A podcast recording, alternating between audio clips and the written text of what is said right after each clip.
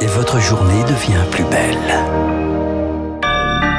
Bon réveil à toutes et à tous, bon lundi, il est 6h30, votre premier journal sur Radio Classique. La matinale de Radio Classique avec François Geffrier. Charles Bonner à la une ce matin, une nouvelle candidature à l'élection présidentielle. Anne Hidalgo se lance dans la course. La fin d'un faux suspense, la maire de Paris l'a annoncé hier en Normandie. Discours sur les docks de Rouen avec un objectif, bâtir une France plus juste. Première proposition, l'augmentation du salaire des enseignants. Mais d'ici au scrutin, l'enjeu pour Anne Hidalgo, se faire connaître et effacer son image de Parisienne Victoire Fort. J'ai parcouru la France. Attendez-vous à voir Anne Hidalgo les mains dans le cambouis, les pieds dans la boue, loin, très loin de la capitale. Des professeurs, des soignants, des sportifs, des syndicalistes, ils m'ont dit leur colère. Nathalie Appéré est maire de Rennes, elle fait partie des édiles qui soutiennent le ticket Hidalgo. On a euh, besoin, après avoir euh, un peu erré ou mangé la poussière, de convaincre à nouveau, de présenter qui on est. Et moi, je ressens vraiment, parmi les hommes et les femmes de gauche, le besoin de s'unir, de se rassembler et d'aller au charbon. Le rassemblement, on n'en est pas là. Pour creuser l'écart avec la myriade de candidats à gauche, Anne Hidalgo va raconter son histoire et faire valoir ses atouts. Mathieu Klein est maire de Nancy. Le début de cette aventure passe par l'incarnation de la future présidente de la République. Elle doit avoir cette expérience de la vie quotidienne des Français pour pouvoir représenter notre pays. Ses soutiens vont la représenter sur l'ensemble du territoire et se faire les porte-paroles d'un programme dont on ne connaît pour l'heure qu'une tonalité. De la réconciliation de l'apaisement. Johanna Roland, maire de Nantes. Les enjeux de réindustrialisation, les enjeux de transition euh, écologique. Nous allons euh, nourrir ce projet par les échanges avec les habitantes et les habitants. Anne Hidalgo est pour l'heure créditée de 7 à 9% des voix selon les sondages. Le reportage de Victoire Fort. Il soutiendra complètement Emmanuel Macron s'il se présente. Édouard Philippe lève le doute sur ses intentions. L'ancien Premier ministre évoque sa loyauté au chef de l'État. Déclaration hier sur TF1. Marine Le Pen cède les rênes du Rassemblement national Jordan Bardella conduira le mouvement le temps de la campagne. Dans un discours à Fréjus devant 900 militants, Marine Le Pen évoque un choix de civilisation lors de la prochaine présidentielle. Huit jours après la rentrée des classes, 3000 classes sont fermées pour cause de Covid. Sitôt rentré aussi vite reparti à la maison, Jean-Michel Blanquer dévoile les chiffres des classes touchées par le virus. Interview à lire dans Le Parisien aujourd'hui en France. Une goutte d'eau car seuls 0,5% des classes sont concernées.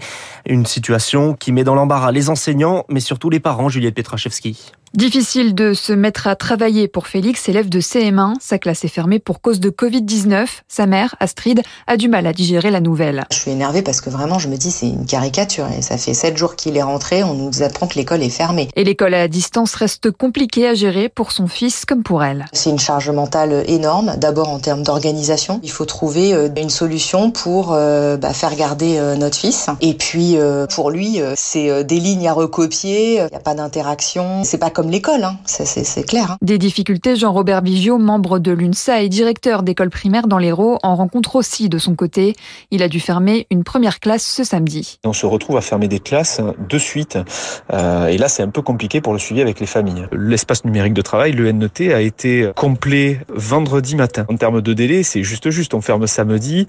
On n'a pas pu communiquer les codes à toutes les familles. Là, ça veut dire qu'on va faire du cas par cas. On va contacter les familles comme on peut. Si c'est, euh, on ferme une classe une semaine, mais on la referme trois semaines après, on la referme encore après, là, ça va vite devenir ingérable et intenable pour les enseignants. L'UNSA demande au ministère de l'Éducation des chiffres hebdomadaires pour suivre l'évolution des fermetures de classes. Le reportage de Juliette Pietraszewski. Pour les plus âgés, la dose de rappel de vaccin commence à être injectée à partir d'aujourd'hui dans les EHPAD. Plus d'un demi-million de personnes sont concernées. Les images avaient secoué le pouvoir. Alexandre Benalla est jugé à partir d'aujourd'hui au tribunal correctionnel de Paris. Il devra répondre notamment des violences lors de la manifestation du 1er mai 2018 et de l'utilisation de passeports diplomatiques.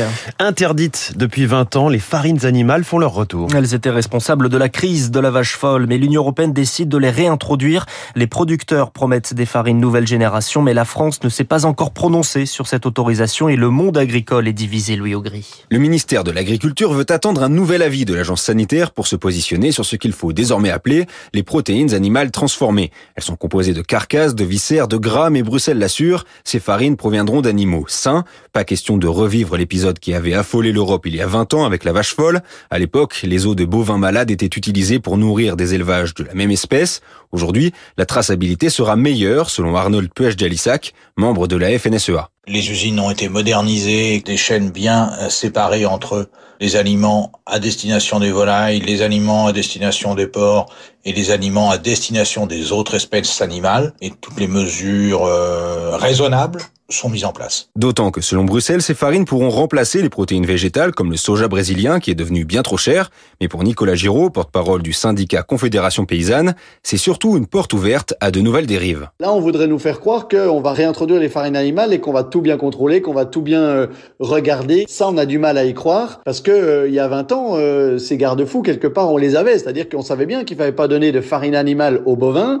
Et pourtant, on l'a fait. Après avoir disparu d'Europe, deux cas de vaches folles ont été détectés la semaine dernière au Brésil. Le reportage de Louis Augry. Et on en reparle dans moins de 10 minutes avec la présidente de la FNSEA en direct, Christiane Lambert.